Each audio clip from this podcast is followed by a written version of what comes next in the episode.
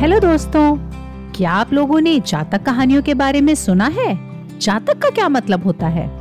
जातक का अर्थ है जन्म कथा जातक कथाएँ भगवान बुद्ध के पिछले सैकड़ों जन्मों की कहानियाँ हैं। क्योंकि जातक कथाएँ भगवान बुद्ध के जन्म से संबंधित कहानियाँ हैं, इसलिए अधिकतर कहानियों में वो खुद ही मेन कैरेक्टर हैं।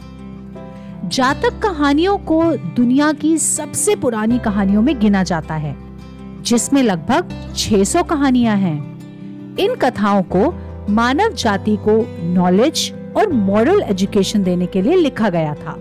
मूल रूप से पाली भाषा में लिखी गई इन कहानियों को दुनिया भर की अलग अलग भाषाओं में कहा और सुना जाता है। तो हाजिर है हमारा तीसरा सीज़न, जातक कहानियाँ।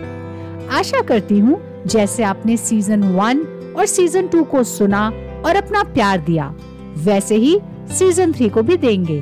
तो आइए सुनते हैं लिटिल स्टोरीज बाय शुचि